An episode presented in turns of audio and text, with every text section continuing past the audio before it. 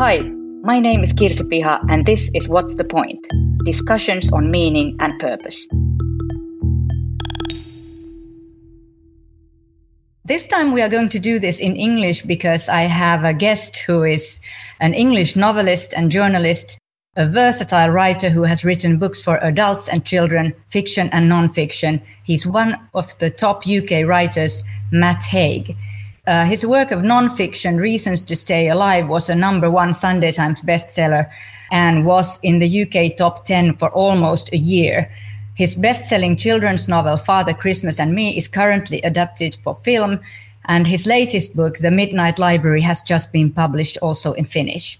He's married, has two children and a dog, and lives in Brighton. He homeschools his children and is an atheist. He has openly written and talked about depression, which almost cost him his life. I asked a few of Finnish readers that I know how they feel when they read Matt Haig's book. They don't know Matt Haig personally, but they kind of know him through his writing. And this is what they say. Uh, well, first of all, because we are Finnish, we are very thrilled that uh, Matt Haig knows that Santa Claus is from Finland. Yes. Uh, Matt Haig's Christmas stories are delightful for both children and adults. He writes movingly with humor and excitement. He has a unique way of describing serious subjects such as depression and anxiety, but also with humor, which is quite exceptional. Um, he takes his subjects seriously and approaches them directly, however difficult they are. He writes, like one reader said, his pen is flying, or maybe rather fingers on a keyboard are flying. Uh, he weaves a story that pulls towards interests and touches the reader. He is simultaneously humoristic and dark, soft and ironic, and is not afraid of writing directly how it feels to be anxious or depressed. Up until now, I have discussed with Finnish people in this pod- podcast, so it, it's been in Finnish. But when it comes to talking about meaning and purpose, as we do here, Matt Haig has always been on the top of my list. I personally am a huge fan of Matt Haig and find that actually all of his books are about meaning in some way or another. What is the point of living, loving and being? How does it feel when you lose that point of living, loving and being? And I remember vividly how I, for example, listened to the book How to Stop Time one summer at my summer cottage and was completely useless in every other way for about ten hours and thirty-seven minutes, and how I personally could identify with many of the things written in Reasons to Stay Alive.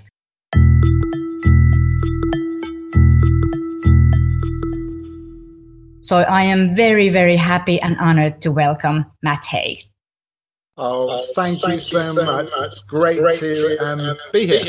You uh, posted on Instagram yesterday that you had a messy day. What does that mean? Um, yesterday, well, I, everything I had planned to get done, I didn't get done. And it was one of those days where you have a long list in your head of things you want to do, and you don't seem to do any of those things. And um, I didn't get up until about two in the afternoon properly, and I planned to do exercise and hand an exercise, and I was feeling a bit stressed, and I was watching too much news, and I hadn't slept well the day before.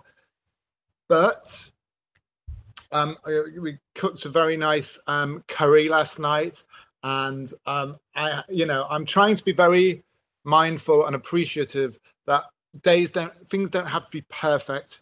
Days don't have to be productive, especially this year. And, you know, just to cherish moments within the mess, I suppose. I think we can identify with that, yes. Especially this year. Exactly. You have also written about the nervous planet, and you said just right now that you uh, maybe yesterday was reading too much new the news and maybe yes. being in social media and so on. So um, how do you cope with that? Well, I mean, in the past, I've been very bad with social media. I've been very addicted. I think if you go back about three years, I was spending far too much of my life on social media. I still use social media a lot, but I I, I use it very differently now. I don't. I have days off for a start. So every Sunday, I have no screens at all, the whole of Sunday. Um, So I end up going for about thirty hours with no phone, just once a week. But that means the rest of the week I'm less addicted because I, I'm out of the habit of continually checking a phone. So I'm trying this year to get more used to picking up a book than to pick, than picking up a phone. And the hard thing, I think, is because, well, like most of us, I work on a computer. So there's, unless I'm actively switching off the internet, I've always got the internet as a temptation. So if I've got writer's block, or if I'm just stuck on a sentence, it's easier to get that quick, satisfying dopamine hit of going on Twitter, firing off a tweet or an opinion, then having an instant response. Because it's almost like the opposite of publishing. It's the opposite of carefully considering and editing a novel, then waiting a year or two years for that novel to come out. You know, it's an exercise in patience. And I think, you know, one of my flaws is that I'm very impatient. So I like an instant hit. And so that's been my the reason I think I'm addicted to social media. It's kind of like, for someone who doesn't actually go out into the real world that much anyway, even in normal times, it gives you the feeling. It's an unsatisfactory feeling, but it gives you a feeling of connection, which isn't quite full. And therefore, it's addictive because, unlike a real world encounter where you are talking and having a conversation with your neighbor, and then afterwards you feel like it's closed and that was a thing, and, and you feel satisfied, you never have that sense of satisfaction online. It's like reading a book that never ends. There's never a sense of closure. So it's classic addiction territory where it's never quite enough, but it, it promises just enough, if you know what I mean. I know exactly what you mean, actually. I have this um, play what I do, in, especially during the weekends, that I just, you know, like fantasize that I'm flying to Tokyo and it takes like nine hours and I have to shut off my phone and all the internet. So yes, that's something that helps me because I'm addictive as well as, as you are. To, to this thing. Yes, yeah, no, exactly. Well, aeroplanes used to, yeah, because I last year I went on lots of aeroplanes, and that was that was literally the only time there was periods of days where I wouldn't be on the phone. Which is, yeah. But I also try not to have it in by the bed now. But having said that, anyone who goes on to my Twitter or my Instagram will see I still post a lot. Yeah, but I, it's just about making sure I have moments away away. I know, but the, you know, funny thing is because it it's also very um, gratifying to have, you know, uh, a dialogue with your readers, I suppose, and with, with, you know, the world. And then you should just keep it in its own thing. It it takes like two hours, not nine, and so on. But it's it's very, very difficult. You talk about this um, on the about the nervous planet, as as you say it. Do you think when we talk about meaning that the social media and the instant gratification actually takes away some of the meaning, the deep meaning of life? Yes, I think the problem is it very much connects us into a short-termist view of the world. The famous psychoanalyst Jung, Carl Gustav Jung, he talked about two forces that guide human nature. He talks about the spirit of the times and the spirit of the depths. And social media very much connects us to the spirit of the times. And we're continually plugged in to rolling news and what's offending us right this second and what's what's exciting us right this second. And Jung said that if we lean too much towards the spirit of the times or too much the other way, we end up going mad and neurotic. And there needs to be a perfect balance between the spirit of the depths inside us and the spirit of the times outside us. And I feel social media very much connects us into one of those things. And it doesn't leave much time for reflection, for inner truth, for the news of ourselves. Yeah, I think books are a good counterbalance to it. But another thing about social media as well, sorry, just to say this quickly, is that it turns everything into a number. It turns all communication into numbers. And it turns your popularity into a number. It turns friendships and relationships into numbers. It turns your opinions. It gives new numerical value to your thoughts. So as soon as something becomes a number, it becomes finite and measurable. And so however big the numbers are, they're never big enough because it's reducing human value to finite measurements, and it turns friendships into a kind of transaction, and you know, relationships, and it, it turns us into a kind of stock market of human behavior, which can't be good, I think. Uh, that's interesting, because when you talk about with people about meaning and you ask what gives meaning to their life, uh, the one answer always is relationships, of course. So do you actually think that uh, through social media you cannot form true relationships? I think you, you possibly can. Um, like anything, I suppose you could have a, a kind of relationship which was like the old um, letter writing relationships of the nineteenth century, where you could have a deep correspondence with someone on messages or something like that. But I think that's rare. I think the problem is often um, we use it as a way to be liked, and to, to be liked by a lot of people. So we use it in a very wide, broad sense rather than a very focused, narrow sense. So, you know, so for instance, I'll go on Facebook, and I haven't been on Facebook for a week, so I'll like almost everything I'm seeing, like, like, like, like, like, like, like. And, and occasionally when it's some, uh, I don't know, when it's a new baby or something, then you have to give a message, and and it all feels like a duty of like like you know and it, it very little of it feels real. You know it just feels like what you're expected to do, and also you're continu- continually presenting yourself, so you become a kind of magazine of yourself. You're editing yourself. Um the worst thing, I think, is how I was getting to a point with Twitter where I would not be having a thought and letting it just be a thought, but I was trying, I'd have a, I'd think about something, it'd be an interesting thought. So then I'd think, how do I make that into a tweet? So how do I publish my thought in that moment? And I think, you know, it's nice now to just have thoughts without thinking I've got to share those thoughts, because then they stop being natural thoughts. They've become, who is going to like me, and how is this thought going to go down? And then, then our thoughts become slowly more steered to what is the most popular kind of thing to think. So we lose that sense of individual thought, and then there's a kind of uh, jury of populism, which is probably not good, I mean, for creativity and for individuality. Yeah, and the thoughts actually also transform to opinions, and then the opinions, you know, can be, they are imprisoning you some sort, you know, yes. some way, and and it's it's you know yes. infuriating, yes. yeah.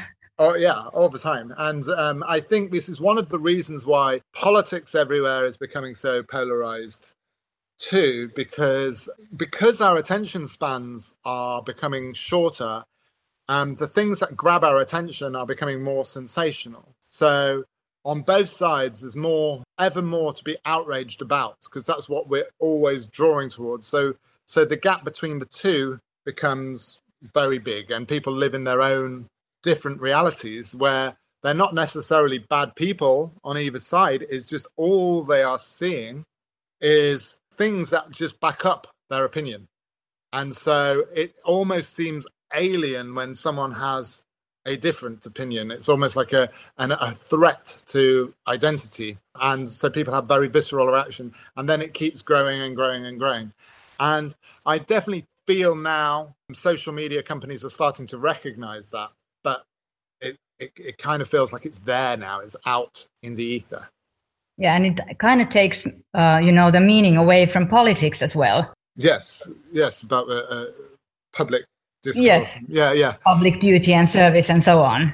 Yes, exactly. And it, it, it all becomes reaction. Everything's reaction. Both sides are always re- reacting to how terrible the other side is. There's no sense of greater good, or, you know. When we are talking about the meaning of life, obviously writing is meaningful to you. So um, when and how did you know, you know, that you are con- going to be a writer?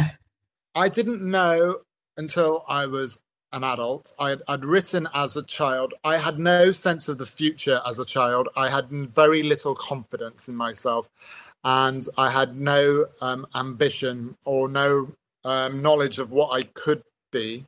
So it was only really in my twenties when I became ill with depression and anxiety and panic disorder, and I had a full breakdown. It was only through recovering from that that I really worked out who I was and what I wanted to do. And in a strange way, it made me more confident and it made me more ambitious, because when I was living with suicidal depression um, for over a year, I literally believed there would be absolutely no future. I, I, I believed I would have no future. I, I thought I would be dead by the age of twenty-five. I could imagine no way of getting out of it. It was literally impossible. And then I held on long enough to see that change. And then once I had overcome the experience of depression, I thought, well, I can do other impossible things. So writing a book, publishing a book, that seemed easy compared to recovering from depression. So it sort of gave me a, a kind of arrogance, I suppose, or swagger. And um, yes, I, I, it was at that point where I realized the one thing I can do and want to do is to write. And it's ridiculous. You know, I was in massive amounts of debt, me and my partner. We were renting a place which was too much money for us. And it wasn't practical at all to think, oh, I will make my money by writing a novel. But that was my thinking at the time. And although I did not make much money for a long time, that was the start of that journey. Maybe, you know, if you have that sort of existential crisis, the practicality of things, you know, loses kind of meaning. Yes. No, exactly. I, I, I, you know, and that used to be, me and my partner used to argue a lot, because it was almost like something had gone from my brain where I thought about money and practical things. And also I was quite agoraphobic. And so writing was the perfect um, job for me. Or at one point, every time I left the house, I would have an episode, I would have a panic attack. So for a little while, it was literally the only thing I could think I could do. So, um, yeah, there was, there was, I suppose, a practical dimension in, in terms of that. But, um, yeah, when I started writing, I was still I was still quite ill. I wasn't suicidal and I wasn't always depressed all the time, but I wasn't right. And writing, I think, was part of my therapy, really, in terms of it gives you a sense of control and order, and especially when you're writing fiction, because you're you're literally shaping the world in a way. Not necessarily a way you want it to be, but it gives you a feeling of control because your your characters are doing what you want them to. So in the book Reasons to Stay Alive, it's ultimately a book on how to bring meaning back to life. And what I like about it, it's it's an interesting mix of things, you know, big and small, but mainly, you know, the small things uh, like running, for instance, or something yes. like that. So do you think that in everyday life, you know, we try to find too big a meaning in yes. our life? I think so sometimes. Like I've been, uh, this year I've been reading a lot of philosophy and a lot of ancient Greek philosophy. And it seems like, certainly like the Stoics and all those old schools of philosophy, they they believed, you know, you had to think about the big things all the time. You had to think about death. The way you, you the way you coped with the fear of death was to think about death all the time and analyze all your fears all the time. And I don't think that works. I don't think, it, I, I used to think it worked. But when I was ill, all I was thinking about were terrible things, the big things all the time.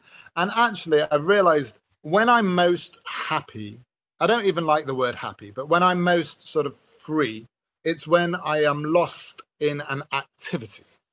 So cooking, for instance, I really enjoy cooking. I also, in a slightly more painful way, I enjoy running and I enjoy um, playing the piano. I enjoy going on a long walk with my children. And those aren't very um, cerebral activities. But I, I I think, you know, it was like, who was it who said it? I think it was Albert Camus who talks about the absurd, didn't he? And the absurd being that philosophy is always trying to find meaning in an existence that is ultimately meaningless. And I, I'm not as pessimistic as a French existentialist philosopher. But I do think you it, it kind of leads to depression if if you spend your whole life trying to solve things that can't be solved and trying to think your way to a solution to the big things in life. So sometimes I think, you know, the the meaning of life is to give up on actually finding one meaning or one total solution, and to actually to be to kind of like be a human animal self, and to actually um lose yourself in an activity, but also lose yourself in an activity that's for other people. I think one of the things, reasons why cooking itself is so therapeutic is because you are very often cooking for other people. And I feel like any activity where you're doing it for other people, writing a book can feel like that sometimes. Like, for instance, when I wrote Reasons to Stay Alive, I very much thought I was writing for other people to try and help other people. And once you, you do that, there's an actual selfish reason to be selfless, I think. There's a kind of selfish reason to um, do things for other people, because it actually takes you out of your own worries and torments and is a very calming thing. Well, it is for me anyway. I actually have this theory that in order to have meaning, you know, it somehow always involves other people. You you yes. feel like you are useful somehow. Yes, exactly. We all want to be useful. Yeah. And, and that, yeah, exactly. Exactly. Whether that's in politics or whether it's in um, creating art that people like, or whether it's being uh, owning a restaurant, which, you know, and feeding people. I, I feel like that, yeah, ultimately is the case. And the trouble with being a writer is, even though you are creating something that is for other people, you don't often have that. The other people aren't there, you know, so you're very much doing it in isolation. So anything that can can remind you of that. And I think that is actually one of the very good things about social media for from a writer's perspective, is you can actually see readers and hear from readers that you wouldn't normally meet in everyday life. And and so that, you know, I've been very negative about social media, and there are a lot of negatives, but I think that is one positive. You actually talk about this usefulness or uselessness in, in the last book of yours, The Midnight Library, where you have the main character, Nora, who is feeling useless. She's unemployed, loveless, depressed, and willing to stop living. And uh, instead of stop living, she finds herself in a library. Why library? Well, I like libraries. I also think libraries are kind of are as close as we can get to a, a portal to other worlds, because, you know, one of the reasons we read fiction is to sort of inhabit another world for a li- uh, while, to inhabit another existence for a while. And libraries, you know, you have like fifty thousand other worlds on the shelves. And I think libraries, even more than bookshops, are important um, spaces, because they like us more than our wallets. You know, they are kind of like secular churches, because they're one of the few public spaces we have left which aren't commercial spaces. They're not religious spaces, they're not commercial spaces, they, they're spaces where we can go and feel free. And I, I, I felt like a library would be, if we were translating in our own heads the infinite possibilities of multiple universes, a library might be a logical way our brains would translate. And also in the book, actually, the librarian was also an important character. Yes, the librarian, Missus Elm, she um, is almost godlike in that she's she's kind of, a, well, she's somewhere between God and a therapist, and she kind of guides and steers Nora towards living a better life or realizing what is important in life. And she was a combination, not of any librarian I've known, but um, I had a great Um, English teacher, literature teacher at school um, called Missus Kurzweil, and um, also my grandmother. And she was a kind of combination of those two people. My grandmother was lovely, but her, lo- her love was quite strict and stern. But she was always, you know, she was very tough, but very loving at the same time. And Missus Elm has some of that.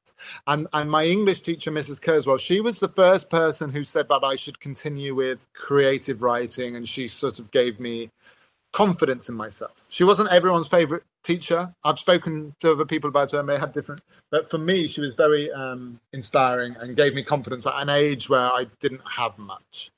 So for information for those who haven't read the book yet, so there is a woman, Nora, who can step into different lives, possible ones that could have happened if she had made other choices in her life than she actually did. So in a way, she can, uh, you know, like try out different versions of her own life. And then she has the possibility to stay in that one that she finds to be a good one. Do you think that there is a good one, or is the uh, whole meaning of the book that actually you should find the goodness in your actual life? Yes, there is no perfect life, because to be human is to be fundamentally imperfect. And all I know is from my own life, I've had kind of lots of different lives within my own life. I've had a life of being very poor. I've had a life where I've got some money. I've had a life where I've been single. I've had a life where I'm with someone. I've had a life without children and a life with children. And it's never as you expect. So the thing that you think is going to make you happy sometimes doesn't. Like, for instance, one of the, my worst moments of depression was when we stopped renting and bought our own house. I had a very big check from a publisher ten years ago, and all my money problems were solved. We could pay off our debt. And everything was great. And I knew everything was great. And I fell into a massive depression. And so, and I don't know why I fell into a massive depression, but I was very ill.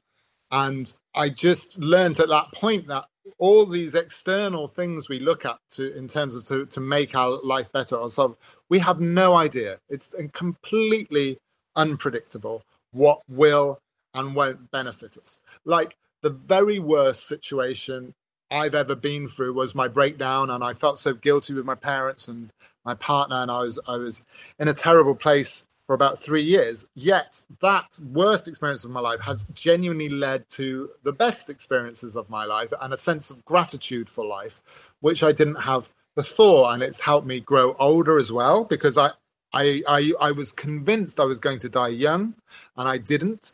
So I got over my um, my fear of death, really, f- through that experience. And so you you just never you you you can never know what the perfect, you could never design a perfect life for yourself. It's like, I think it might have been in, in Finland, some Scandinavian country, it might not have been Finland, it might have been Denmark, either Finland or Denmark, but they did a study of lottery winners, and they then they followed up the lottery winners um two years and five years after, and it wasn't a case that all the lottery winners were miserable. But it was a case that the, the level of happiness had not increased much, and very often had created all kinds of other problems. And lots of people were, were regretting the fact that they had won the lottery. And I, I, I just feel like there's no one life. We are made, I think, we're almost made to have equal partitions of suffering and happiness. And it's almost like night and day. I feel like happiness is an opposite, and it's only defined, it only means something when it's in opposition to the opposite of happiness. And I genuinely have known more happiness in my life because I went through a breakdown, and I'm still prone to depression, because that makes me actually understand when I'm happy. It's like um, those old Renaissance paintings like Caravaggio and stuff, where there's so much dark and shadow, and then they'll have the face of John the Baptist or the Virgin Mary, and it'll be illuminated because of the darkness around it, like a star in the sky. And so I, I think there's no, I mean, it's been said a million times by a million different philosophers, but there's no um, shorter path to unhappiness than to try and create a life which is just non-stop happiness. You know, it's just, there's, there's no, it, it's not... And, and that's one reason. I mean, there's all sorts of reasons to worry about America, but Americans are always so proud that in their constitution, the pursuit of happiness is part of the American constitution, which sounds great. But I feel like, you know, if you if you expect a life to be totally self-fulfilling and totally enjoyable and entertaining all the time, it will lead to depression and disillusionment. Yeah, I understand. But maybe also, you know, in order to, you know, dream and dreaming, maybe the dreaming itself and, you know, the struggle yes. towards that is kind of the meaning yes. of it. And then, you know, when it comes true, then there's something, you know, it's it's true, it's gone somehow. You are right. Absolutely. I, I think that is it. And also, it's it's very easy if, for instance, you are feeling sad or angry, to feel that you are feeling sad because of a lack, because you haven't got something. So you could feel sad because you haven't been able to have children. You could feel sad because you've got no money. You could feel sad because you don't have the perfect job. Um, what becomes hard is then when you feel that same emotion exactly after you've got the thing you've acquired. So you might have a week or two where you're like, yay, and then you're back. You're back in the default setting. And you realize it wasn't it wasn't the thing, it was you. And that that that's when you have a crisis. I think that's happened to me a few times. You know, I, I'm always I, I'm always trying to sort of bring down my dreams now, because I've got like um, I'm showing off now, but um, I've got a film coming out next year of of the book that is set in Finland, the fantasy version of Finland. They did actually go to Finland as well. We've got some nice Lapland shots.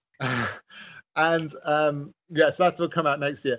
But I'm I'm already trying to think that that will not make a difference to my happiness ultimately. You know, it, it, it, if it gets horrendous reviews or if people love it, it won't either way in the long run make a difference to to who I am as a person. As a person in my I'm in my forties now, it will not make a difference.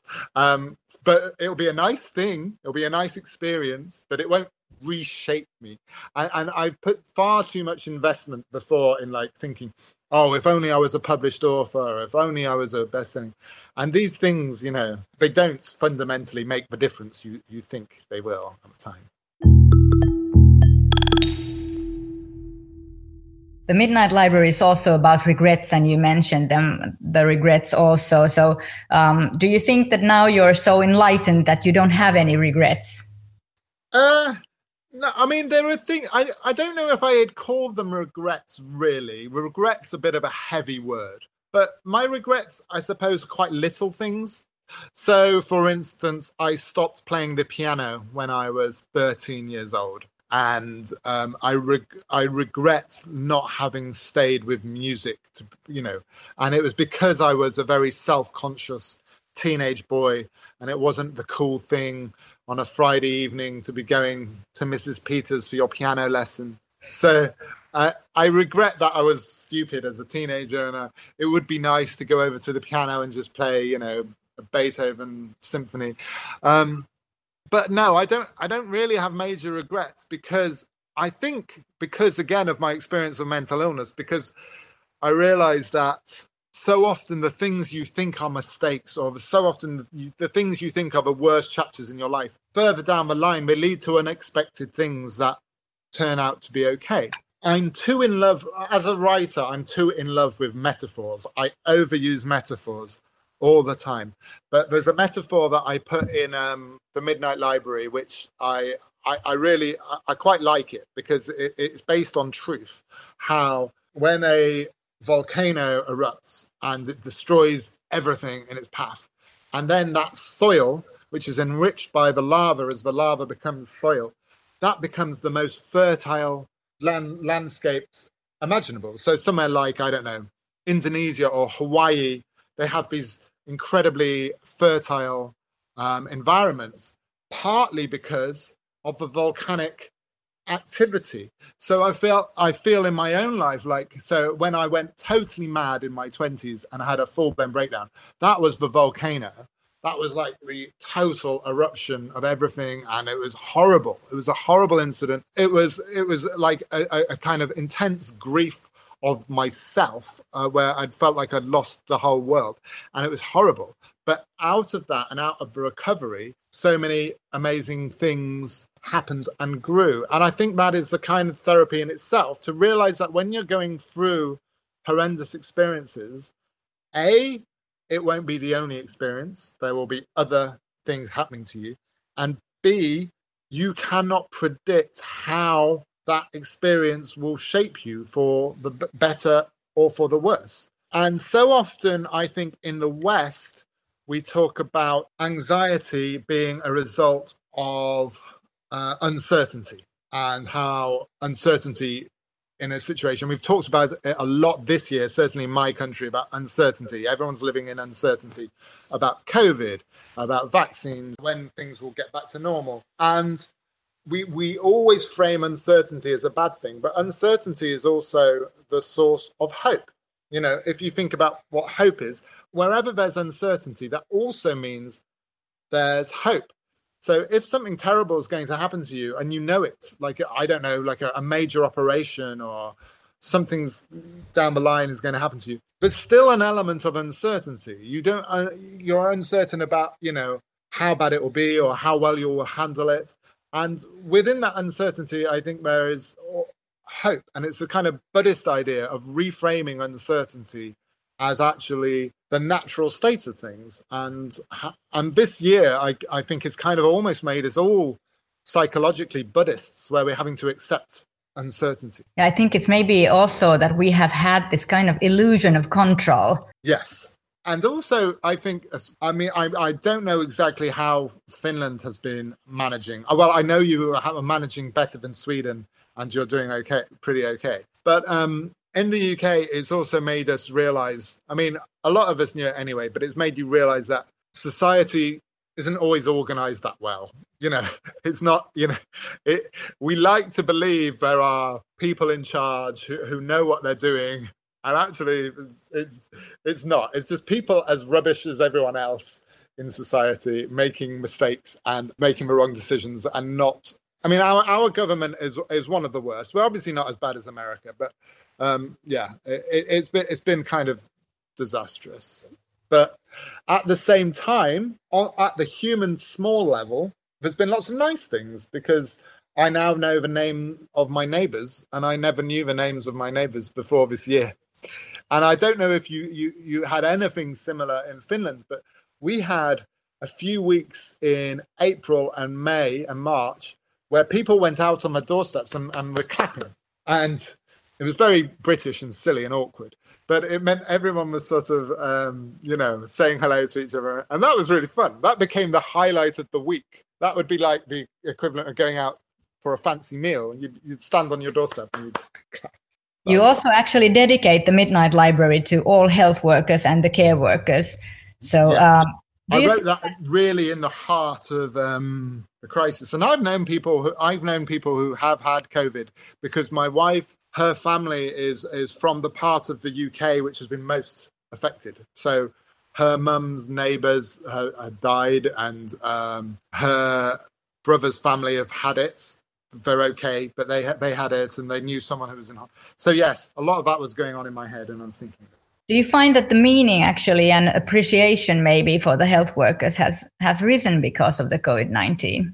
Uh, yes, um, yes, I do. But I also think, like absolutely everything in the modern world, there has been a, a kind of split where I think on most people, yes, that's true. But then there are other people who are believing all sorts of conspiracies and weird things. And that, that I find that probably the most frightening thing in the world right now, how we deal with a growing number of people who will believe absolutely anything they want to believe. So there are people in my country, maybe even a few in your country, who believe it is all a hoax, who believe that, you know, I don't know, but there's there's big sinister organization, whether it's run by Bill Gates or whatever, is is organizing it all to put brain chips in our heads, and that sort of stuff really um, worries me. But I think generally most people have a sense of gratitude for the healthcare workers, yes, and particularly the care home workers and the care workers, because they were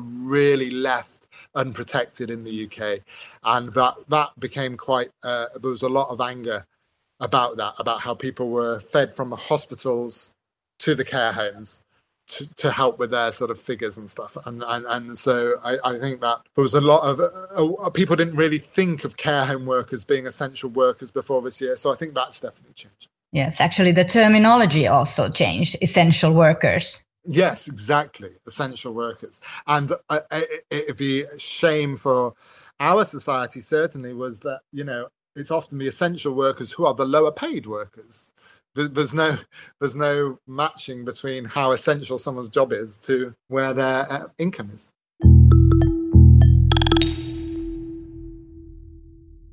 So if we, for a little while, go back to the real fiction, not the, you know. Yeah. Uh, so about your book, How to Stop Time, that I mentioned in the beginning, uh, the thing that I love about your writing is, you know, you never really know what to expect. I mean, there can be anything. Your next book can be anything. And that's really, you know, like refreshing. So um, the How to Stop Time is a book about a four hundred year old man who doesn't die. He has a condition, so he actually ages, but very slowly, and he is immortal. So is there meaning in life if there is no death? Um, there is. Well, I, I don't know. I'm someone who used to worry so much about dying and overthinking about dying. And I, I was suicidal for for a while. Uh, uh, and I used to be a hypochondriac, and I used to sort of dread how I would die. And I used to think about it far too much as a young person. And it's interesting, as I get older and so technically closer to dying, I, I I think I don't know what life would mean if we lived forever. Um, I'm always fascinated by the concept of immortality and how what that would actually do to you psychologically if you literally lived forever. Because I think almost everything we have that is good in the world is a kind of compensation for mortality. And it's a kind of like, I think we would have a value problem. Like we would have a, a kind of crisis of values and love and attachment, and things would become pretty meaningless, I think, if we were if we solved the problem of death and we just went on forever. Not let alone population crisis and all of that. We would have a very interesting psychological dilemma. And I think, yeah, I, I think I think a lot of meaning comes from the fact that we have the opposites. We have death and we have life. We have love and we have loss and we have grief. We have hope. And I think we kind of, yeah, I mean, obviously we all want to live as long as possible, but I, I think we kind of, our whole definition of life comes from us being mortal. So I, I can't imagine what that would mean. You know, it's almost like we wouldn't be human if, if we were, were immortal. There's another interesting thing in that book, that the main character has a rule of not falling in love. Because, you know, when you fall in love and then you lose the loved ones, it's yeah. it's sad. So uh, can life be meaningful meaningful if you cannot or dare not love? Yeah, again, I feel like love is the sort of purest expression of life. I don't, you know, I feel like love is just, and it doesn't always have to be mean relationship or romantic love. Just love as an attitude to the world is just, it's how you express your life in any kind of meaningful way. I feel, feel like, you know, otherwise your whole world shrinks to the size of you and you're missing out on the whole planet. So I think I feel like love is the way out of ourselves, really. And you can definitely live without love, but I feel like to have any sense of meaning or purpose or um, forward direction, I feel like love helps with all that. And obviously grief is the flip side of that. And that's the price we pay for love, famously. But I feel like, um, again, love feels so precious because we know, in a sense, everything is temporary. If you're someone who hasn't read your books so uh, and wants to start, what do you think yourself? Can you say that what is the most meaningful book for you from, from your own books? Well, I, I genuinely think The Midnight Library, in terms of my novels, is probably the one which where my actual views on life match the story best, um, because the concept of the library itself m- meant that the philosophy and the story sort of gel um, together. I also wrote a book called The Humans, which is about a alien who comes to Earth and um, hates human beings. And he's in the body of a human being, and he hates all human beings, and he's here to stop human progress, um, because humans do bad things. And then he then he learns to actually love humanity. And so that book, even though it's a, a silly science fiction book, it's also a book about um, recovering from depression and um, learning to love the world again. So that's probably the book that most reflects me at that moment in time. And also uh, my book, Reasons to Stay Alive, is the one that's done the best in my country. It's not necessarily my best book, but it's it's my most personal book and my sort of tr- truest book. You've said also that words can be medicine. So if books can be medicine, what's your medicine? Oh, lots of books. Um, I I read um, Rilke, the um, Letters to a Young Poet, again this year. And that is an amazing book. And it's a beautiful book because you can read it in about an afternoon. And um, you can feel so sort of um, fulfilled from reading it. I read a lot of um, philosophy. I read a lot, you know, I read thrillers and all kinds of stuff as well. But if you're talking about meaning of life stuff, I like Montaigne, you know, his essays, because, the, you know, it is philosophy technically, but it's very based in life and it's not abstract. And philosopher Montaigne, I'm obsessed with Montaigne because he he he was like me that when when he in terms that when he was young he was extremely worried about death and all of that, and then he had an accident because he fell off his horse and banged his head and came very close to death, and all his friends were, were around him saying, "Oh, it was dreadful. There was blood coming out of you. This, that, and the other. It was the most appalling sight." And he he he couldn't remember any of it being um, terrible. So suddenly that terrible experience in his life caused him to lose his um, fear of death and dying. So, you know, there's a lot of practical help in Montaigne. Um, I, lo- I also like what he said about the goose. Montaigne said about um, if you were a goose, you would think the whole world was designed for you. If, if you were a goose, you'd you'd be there on a lake. A human would come and feed you bread on the water, and they were there to serve you, and everything's there to serve you. So Montaigne was very ahead of his time in making us realize that actually, you know, from any animal's perspective, including our own, it's very easy to think that the world is de- designed for us. I'm glad you mentioned Montaigne. I love it. I love him.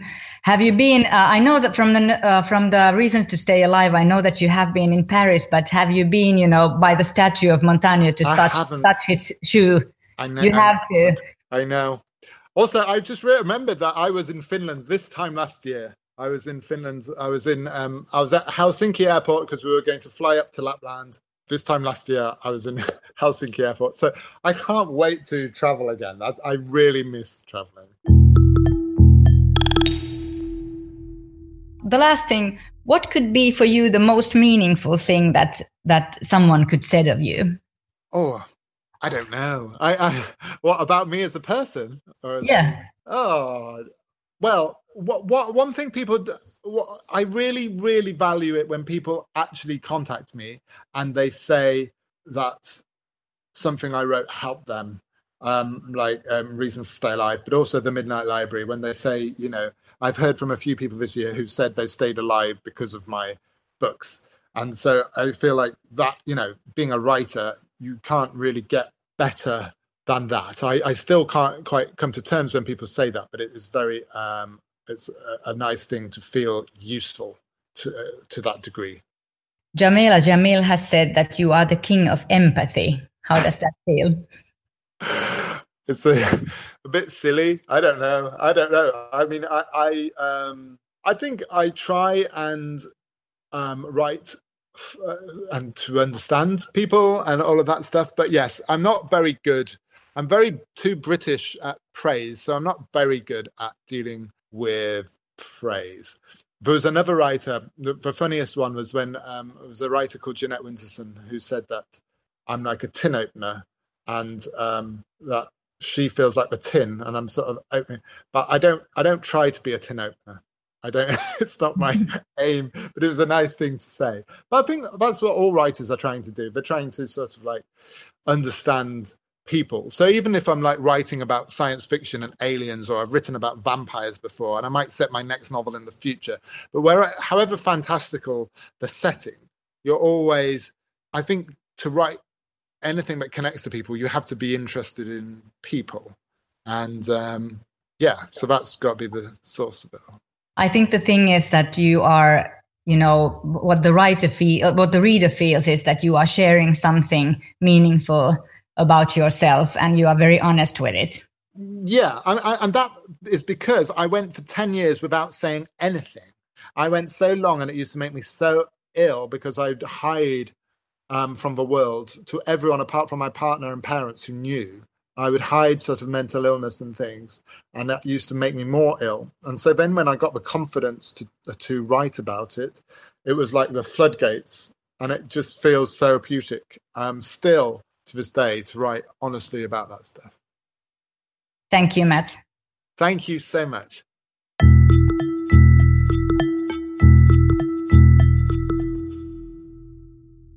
The things that seem to be meaningful, like communicating on social media, can sneakily erode time and energy away from the actual meaning and the feeling of real connection. It's worthwhile to stop and think for a moment the difference between relationships and likings. Matt described very well the need to speak about the hard stuff, how difficult and dangerous it is to hide some parts of yourself or your inner world and feelings. In the book Reasons to Stay Alive, he describes honestly these things, and it has been very meaningful to many people. If you'd have to summarize the conversation, I'd say that meaning to yourself and to others comes from being authentic.